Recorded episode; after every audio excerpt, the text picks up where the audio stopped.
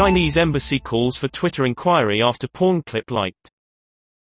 The Chinese UK ambassador's account liked an adult clip as well as posts critical of Beijing.